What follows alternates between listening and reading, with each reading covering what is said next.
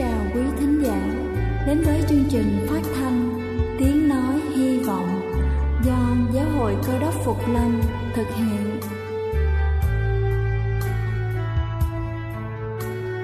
Kính thưa quý vị, Đức Chúa Giêsu trước khi Ngài về trời đã ban cho các môn đệ của Ngài một điều răn mới, đó là họ phải yêu thương nhau như chính tình yêu mà Ngài đã dành cho họ Quả thật vậy thưa quý vị, tình yêu thương là một món quà vô giá mà Chúa đã ban cho nhân loại và đó cũng là thông điệp mà chúng tôi muốn gửi đến toàn thể quý vị.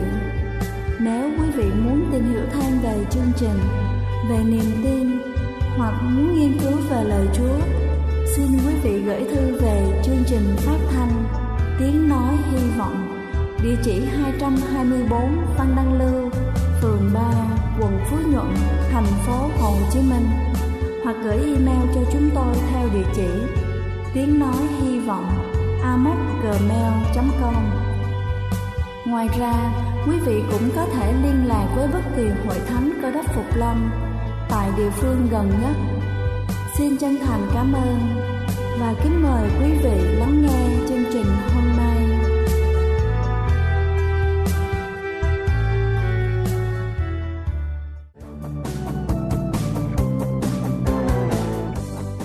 Xin kính chào quý vị thính giả thương mến. Cầu xin Chúa luôn ở cùng và ban phước cho đời sống của quý vị luôn luôn. Kính thưa quý vị, rất nhiều người trong chúng ta đã từng đi du lịch tham quan các nước và chúng ta đều biết rằng mỗi nước có những luật lệ khác nhau. Nếu chúng ta không tìm hiểu trước, những hành động tưởng chừng như rất bình thường nhưng có thể sẽ khiến bạn bị tống tù ở một số nước ngay trong chuyến du lịch của mình. Sau đây, tôi xin được chia sẻ năm nước cần nên tránh những hành động này khi đi du lịch. Thứ nhất, dẫm lên tiền ở Thái Lan. Thái Lan là đất nước theo chế độ quân chủ lập hiến. Đứng đầu là hoàng gia, ở đây hoàng gia được tôn sùng một cách tuyệt đối và bất cứ hành động nào có ý bất kính đều phạm những tội khi quân và ngay lập tức bị bắt giữ. Dẫm lên tiền là một trong những hành động đó. Tiền ở Thái Lan in hình quốc vương, chính vì vậy nếu dẫm lên tờ bạc dù là vô tình cũng có thể khiến bạn bị tống giam. Thứ hai, làm chết bò ở Ấn Độ, Nepal. Ấn Độ và Nepal là những nước theo đạo Hindu, họ coi bò là loài vật linh thiêng. Chính vì vậy, nếu giết hoặc vô tình đâm phải chúng, bạn sẽ bị bắt giam và ngồi tù từ một năm đến chung thân, thậm chí là tử hình tùy theo mức độ nặng nhẹ của hành động. Do đó, khách du lịch khi đến các quốc gia này cần lưu ý để tránh gặp rắc rối. Thứ ba, nhai kẹo cao su nơi công cộng ở Singapore. Nếu bạn có ý định mang vài cây kẹo cao su trong khi đi du lịch ở Singapore thì nên từ bỏ ngay lập tức nếu không muốn bị phạt 1.000 đô, tức hơn 22 triệu đồng Việt Nam và phải lao động công ích trong 10 giờ. Những người phản đối sẽ bị phạt roi. Bởi lẽ Singapore nghiêm cấm hành động nhai kẹo cao su ở nơi công cộng, mức phạt cho một người buôn bán kẹo cao su trái phép là một năm tù và 10.000 Singapore, khoảng 164 triệu đồng. Thứ tư, ăn uống nơi công cộng các tiểu vương quốc Ả Rập Thống Nhất. Luật pháp của đất nước theo đạo Hồi giáo rất khắc khe và được áp dụng cả với du khách. Nếu bạn đến đây du lịch vào tháng thánh lễ Ramadan thì hãy thận trọng và chắc chắn không ăn uống ở nơi công cộng vào ban ngày bởi hành động này sẽ khiến bạn phải nộp phạt tiền đến 300 USD gần 7 triệu đồng và ngồi tù. Ngoài ra, nếu một người đàn ông và phụ nữ bị phát hiện quan hệ tình dục trong khoảng thời gian này cũng sẽ gặp rắc rối lớn.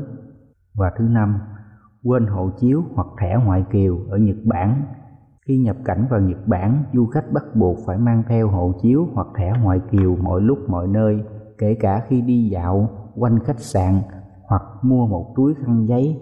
Cảnh sát ở đây có quyền yêu cầu kiểm tra giấy tờ của bạn bất kỳ lúc nào.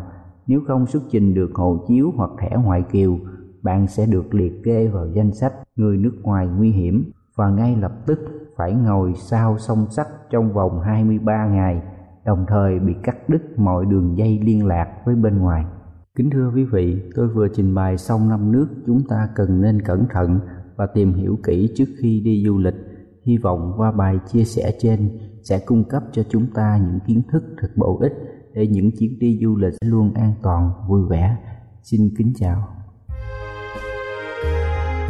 Đây là chương trình phát thanh Tiếng Nói Hy Vọng do Giáo hội Cơ đốc Phục Lâm thực hiện.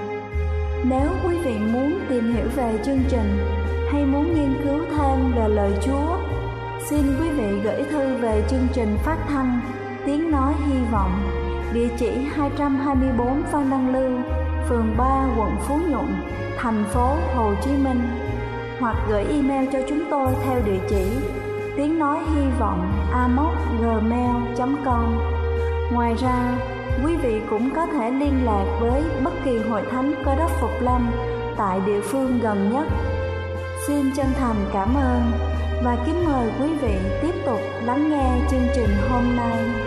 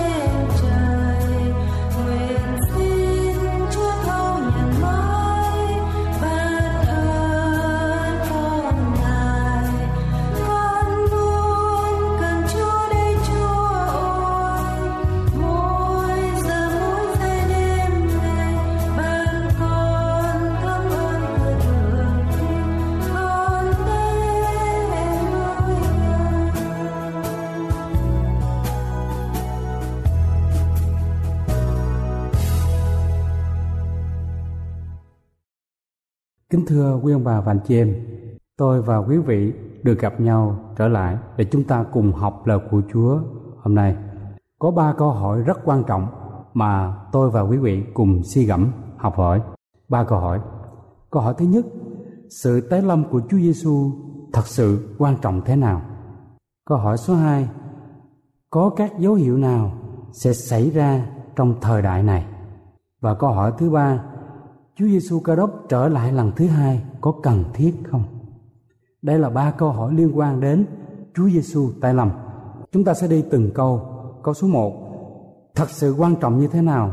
Sự tái lâm của Chúa Giêsu thật sự quan trọng như thế nào?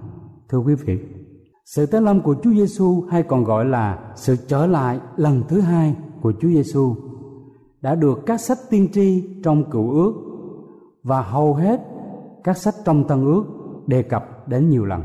Trong tất cả những lời tiên tri trong Kinh Thánh, có thể nói lời tiên tri về sự trở lại lần thứ hai của Chúa được xem là quan trọng nhất, đáng chú ý nhất và gây sự thu hút nhất đối với người nghiên cứu các lời tiên tri trong Kinh Thánh.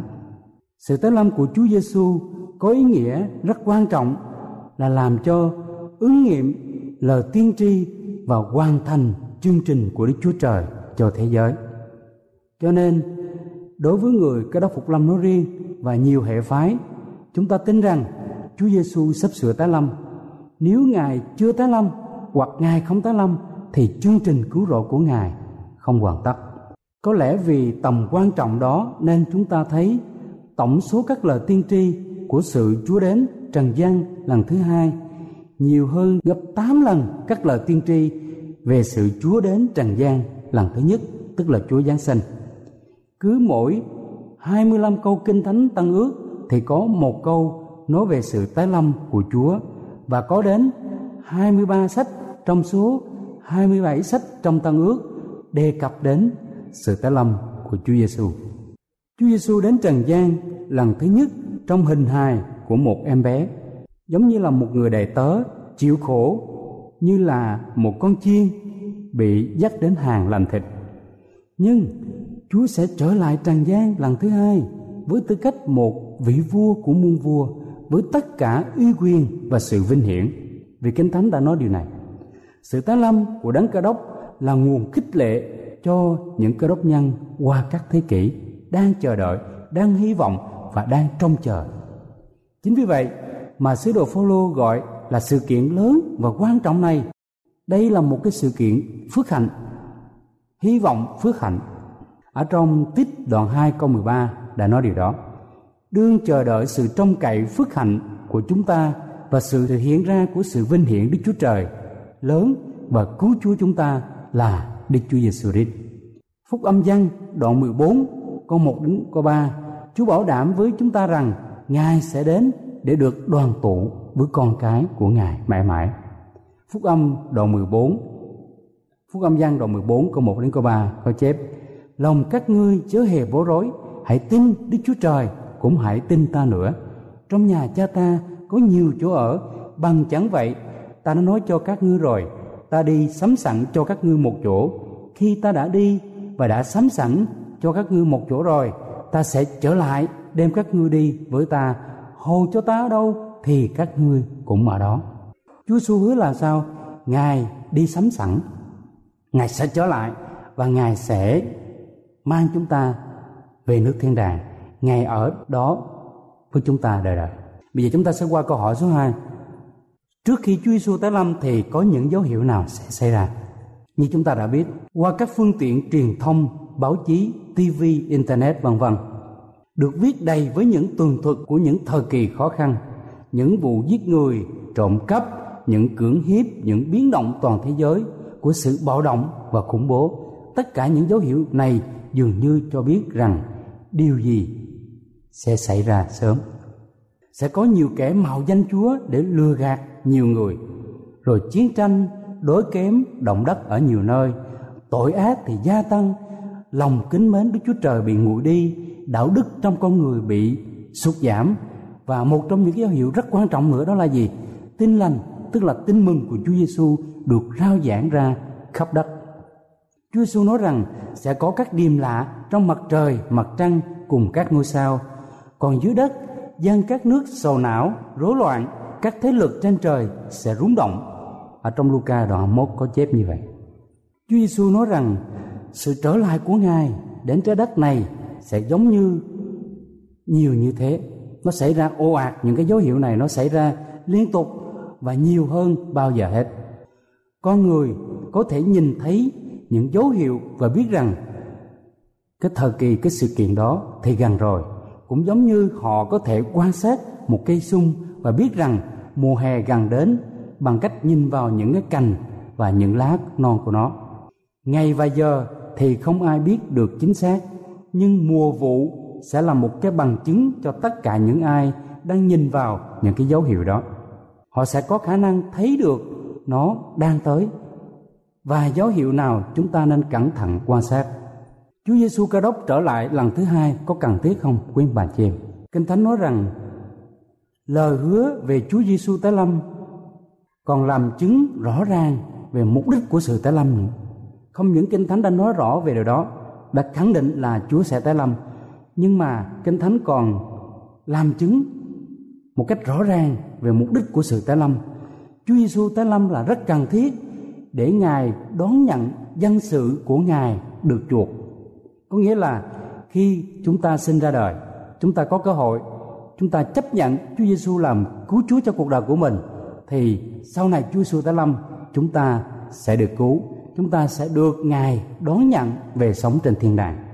Ngài tái lâm rất cần thiết vì để gặt hái mùa màng trên đất, sau bao nhiêu thế kỷ gieo trồng, Chúa Giêsu ngài đến thế gian ngài gieo cái hạt giống tinh lành. Cho nên bây giờ, Chúa cũng như các môn đồ và chúng ta ngày hôm nay, chúng ta cộng tác với ngài, chúng ta sẽ chờ đợi cái mùa gặt hái đó. Ngài tái lâm để biệt riêng lúa mì ra khỏi cỏ lùn lúa mì là tiêu biểu cho những người theo ngài còn cỏ lùn ở đây có nghĩa là những người không theo, những người phản loạn, những người theo Satan Chúa Giêsu tái lâm rất cần thiết để phục sinh những người được cứu và sống đời đời trên thiên đàng mà Ngài đã sắm sẵn cho chúng ta, giống như này chúng ta đọc ở trong phúc âm dần 14. Ngài tái lâm để trừng phạt kẻ ác tại vì Chúa của chúng ta là đấng công bình. Nếu chúng ta vâng lời thì phần thưởng của chúng ta đó là sự sống đời đời. Nếu chúng ta không vâng lời, không theo Chúa thì cái hậu quả đó là một cái sự trừng phạt ngài tái lâm rất cần thiết vì để trả cho mỗi người tùy theo công việc của họ làm khi chúng ta còn sống trên dương thế có nhiều điều chúa mời gọi chúng ta làm ở công việc của ngài thì tất cả những gì mà chúng ta bỏ công sức ra cộng tác với ngài để cho chương trình cứu rỗi của chúa được hình thành và chúng ta đưa dắt nhiều linh hồn tội nhân đến với chúa thì cái công của chúng ta đó được Chúa ghi và Ngài sẽ trả trong cái ngày Chúa Giêsu tái lâm. Sự cần thiết cho sự tái lâm của Chúa là để quỷ phá công việc của ma quỷ. Tại vì một Đức Chúa Trời nhân từ, yêu thương thì Ngài không chấp nhận để ma quỷ gây đau đớn, gây chia rẽ, gây những cái nói chung là ma quỷ mang đến cho con người của chúng ta những cái điều xấu xa, đau khổ Chúa của chúng ta là đấng công bình, Ngài không thể nào chấp nhận để cho ma quỷ lộng hành và nó kéo dài mãi mãi như thế được. Cho nên sự đến của Ngài rất cần thiết là để quỷ phá công việc của ma quỷ, để kết thúc tội lỗi trên quả địa cầu này, để dựng nên trời mới và đất mới. Ở trong sách Khải Quyền cũng có nói là Chúa sẽ dựng lại trời mới đất mới cho người công bình ăn ở trong đó. Cho nên chúng ta thấy sự trở lại của Chúa Giêsu rất là cần thiết và sự trở lại của ngài là chúa ban cho các thánh đồ sự bất tử khi chúng ta được phục sinh trong ngày chúa giêsu tái lâm, thì tất cả những thánh đồ, tất cả những người được chuộc, chúng ta sẽ sống đời đời chúng ta không còn đau yếu, bệnh tật, không còn chết chóc nữa, mà chúng ta sống đời đời chung với Chúa Giêsu trên thiên đàng. Và một cái điều quan trọng nữa đó là những gia đình, các thành viên trong gia đình được cứu sẽ được đoàn tụ về trên nước vĩnh sanh của Ngài. Chúng ta sẽ được gặp lại những người thân yêu như là ông bà rồi cha mẹ rồi anh chị bạn bè của chúng ta tất cả những người có lòng tin trong Chúa Giêsu giống như chúng ta. Cho nên sự trở lại của đấng Christ là rất cần thiết vì Chúa Giêsu không trở lại hay là ngày chưa trở lại thì chương trình cứu rỗi của ngài vẫn chưa hoàn tất. Chúng ta phải nhớ điều này trong lúc chờ đợi thì chúng ta để trong kinh thánh cũng có nói là thái độ của con người đối với sự tái lâm của Chúa Giêsu như thế nào. Các thánh đồ thì họ cầu nguyện xin Chúa mau đến. Ở trong sách Khải Quyền, đoạn 22 câu 20 có chép rằng, đấng làm chứng cho những điều ấy, phán rằng phải, ta đến mau chóng. Amen. Lạy Đức Chúa Giêsu xin hãy đến.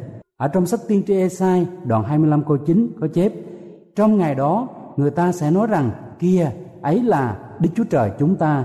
Chúng ta đã mong đợi Ngài và Ngài sẽ cứu chúng ta. Ấy là Đức Giê-hô-va, chúng ta đã mong đợi Ngài, chúng ta sẽ nức lòng, mừng rỡ và đồng vui về sự cứu rỗi của Ngài. Cho nên tóm lại trong các phần này, những người thánh đồ là những người đứng về phía Giêsu, họ luôn luôn chờ đợi, họ cầu nguyện xin Chúa mau đến, họ chờ đợi trong sự hy vọng, trong sự vâng lời và trong sự vui mừng chứ không phải là không vui mừng. Cho nên điều này rất là quan trọng. Tất cả chúng ta là những người theo Chúa Giêsu chúng ta đang chờ đợi cái ngày phước hạnh đó, chúng ta phải có tinh thần giống như vậy.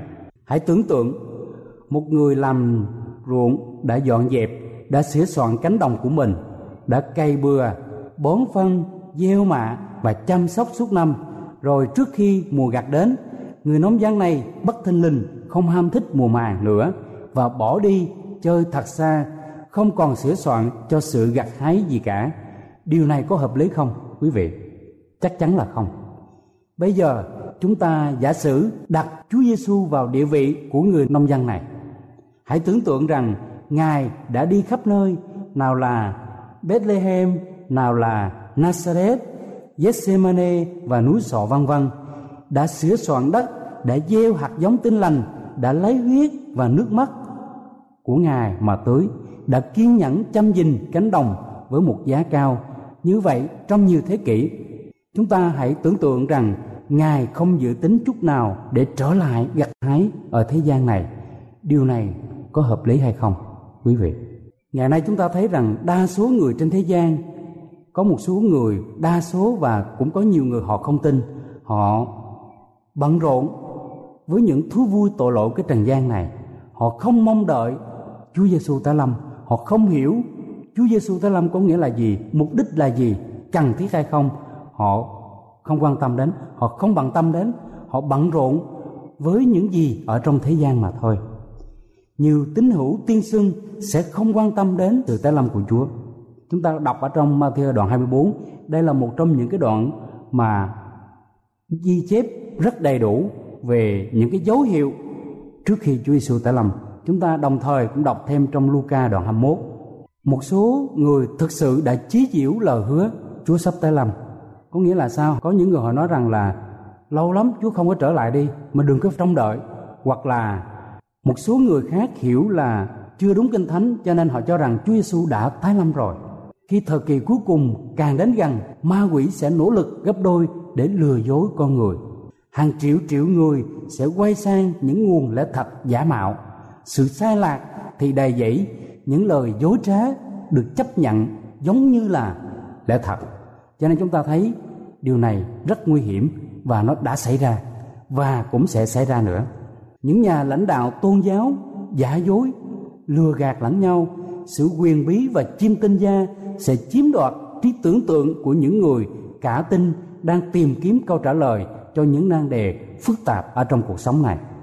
Thay vì tin Đức Chúa Trời thì họ tìm đến những chiêm tinh những trí tưởng tượng đây là những cái sự lừa gạt giả dối trên một tờ báo người ta thống kê có hơn 2.000 mục chiêm tinh tử vi những tờ báo của Mỹ nói riêng ước tính có khoảng từ 5 đến 7 triệu người Mỹ tham gia vào các nhóm quyền bí. Weekend hiện đại, người ngoại giáo và tôn giáo bòn rút hiện tại được liệt kê trong số 10 tôn giáo lớn nhất nước Mỹ. Ở trong Matthew đoạn 24 câu 44 nói rằng Vậy thì các ngươi cũng hãy trực cho sẵn vì có người sẽ đến trong giờ các ngươi không ngờ. Chúa Giêsu cảnh báo chúng ta rằng là hãy trực cho sẵn có nghĩa là chúng ta phải thức canh cầu nguyện, chúng ta phải chờ đợi trong sự hy vọng. Bởi vì Chúa đến bất thình lình, Chúa đến không ngờ, chúng ta không biết được. Cho nên chúng ta nhớ câu chuyện mười người nữ đồng trinh thì có năm người khôn ngoan trữ dầu tức là đức thánh linh để họ sẵn sàng, họ chờ đợi chàng rể đến. Còn năm người nữ kia, họ ý y, họ không có trữ dầu, và khi chàng rể đến, họ mới đi tìm dầu mua, thì chàng rể nói rằng trễ rồi, và họ bên ngoài, họ không được vào dự tiệc nữa. Cho nên chúng ta phải khôn ngoan, chúng ta phải trực cho sẵn vì Chúa Giêsu đến trong giờ mà chúng ta không có ngờ đến được. Tại vì trong kinh thánh nói là sao? Cái ngày và giờ hay là năm đó, cái thời điểm thì chúng ta không biết nhưng mà qua những cái dấu hiệu đang xảy ra, chúng ta phải có cái tinh thần chuẩn bị, sẵn sàng. Dĩ nhiên mọi người đều tò mò về câu hỏi, khi nào chúa đến? Nhưng còn một câu hỏi khác có tính cách cấp bách hơn và liên quan rất nhiều đến cá nhân chúng ta, đó là chúng ta đã sẵn sàng để đón ngài chưa? Chúng ta đã sẵn sàng để đón ngài chưa? Tân ước không bao giờ đề cập đến vấn đề chúa tái lâm mà lại không tha thiết nhắc nhở mọi người hãy chuẩn bị kinh thánh tân ước, rất nhiều lần nhắc nhở chúng ta điều này Luca đoạn 21 từ câu 34 đến câu 36 nói rằng, Vậy hãy tỉnh thức luôn và cầu nguyện để các ngươi được khỏi các tai nạn sẽ xảy ra và đứng trước mặt con người. Con người viết hoa đây có nghĩa là Chúa Giêsu. Và trong đoạn 12 câu 35 đến 40 tôi tóm tắt cái này lại phước cho những đầy tớ ấy, khi chủ về, thấy họ thức canh. Chúa khen những người được phước là những người đầy tớ thức canh, chờ đợi chủ mình về. Mặc dù chủ về khi nào không biết, nhưng mà họ trong tinh thần chờ đợi, trực chờ như vậy. Cho nên chúng ta tạ ơn đức chúa trời. Ngài đã không để cho chúng ta ở trong sự nghi ngờ, trong thế thụ động, mà ngược lại, ngài luôn luôn nhắc nhở, khuyên mời qua thánh linh của ngài để chúng ta ở trong tư thế có sự chuẩn bị, tích cực, chủ động và ở trong sách một văn, đoạn 2 câu 28 nói rằng, vậy bây giờ, hỡi các con cái, bé mọn ta, hãy ở trong ngài. Hầu cho nếu ngài hiện đến, chúng ta cũng đầy sự vững lòng, không bị hổ thẹn và quan xa khỏi ngài trong kỳ ngài ngự đến. Cho nên xin Chúa ngài nhắc nhở qua những cái lời kinh thánh như vậy. Chúa Giêsu sẽ trở lại. Đây là lời kinh thánh khẳng định. Kinh thánh hứa và khẳng định với chúng ta rằng Chúa Giêsu sẽ trở lại để mang tất cả những người đặt lòng tin nơi Ngài, về với Ngài và sống với Chúa trong sự hiện diện vinh hiển, đầy quyền y, mãi mãi trên thiên đàng. Xin Chúa thương xót và ban ơn cho chúng ta sự can đảm sống trong tinh thần chờ đợi và sẵn sàng từng ngày cho sự kiện lớn này đừng để bị bỏ lại đằng sau điều gì chúng ta phải làm để chuẩn bị sẵn sàng khi Chúa Giêsu trở lại ông bàn trên. em chúng ta hãy ăn năn những tội lỗi của mình. Hãy nói rằng, hãy cầu nguyện như vậy. Chúa ơi, con lấy làm hối lỗi. Con biết lỗi của con đã sai. Con sẵn sàng nhờ thánh linh thay đổi cách suy nghĩ và cách sống của con. Và con sẵn sàng hiến dâng cả cuộc đời của con dưới quyền lực tế trị của Chúa Giêsu và xin Chúa Giêsu hướng dẫn dắt cuộc đời của con và sống trong tinh thần chờ đợi Chúa Giêsu đã lầm và trong lúc chờ đợi, chuẩn bị chính mình và làm chứng, rao báo cho những người khác xung quanh. Với đức tin, hãy tiếp nhận đấng Rít làm Đức Chúa Trời và đấng cứu rỗi của chúng ta. Rồi chúng ta sẽ có một mối quan hệ cá nhân với Ngài. Chúng ta có thể làm điều đó ngay bây giờ và hôm nay, để chúng ta không bị bỏ lại đằng sau. Vì Chúa Giêsu đến một cách bất thình lình, chúng ta không biết chuyện gì xảy ra. Cho nên cầu xin Chúa ban ơn ở cùng để tất cả những cái lời kinh thánh mà tôi học với quý vị hôm nay sẽ luôn luôn giúp cho chúng ta có sự chuẩn bị, chúng ta thức canh cầu nguyện và chờ đợi sự trở lại đầy phước hạnh này amen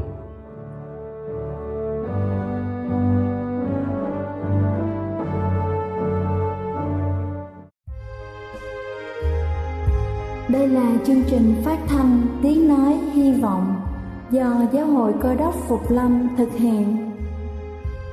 Nếu quý vị muốn tìm hiểu về chương trình hay muốn nghiên cứu thêm về lời Chúa, xin mời quý vị gửi thư về chương trình phát thanh Tiếng Nói Hy Vọng, địa chỉ 224 Văn Đăng Lưu, phường 3, quận Phú Nhuận, thành phố Hồ Chí Minh hoặc gửi email cho chúng tôi theo địa chỉ tiếng nói hy vọng gmail.com Ngoài ra, quý vị cũng có thể liên lạc với bất kỳ hội thánh cơ đốc phục lâm tại địa phương gần nhất.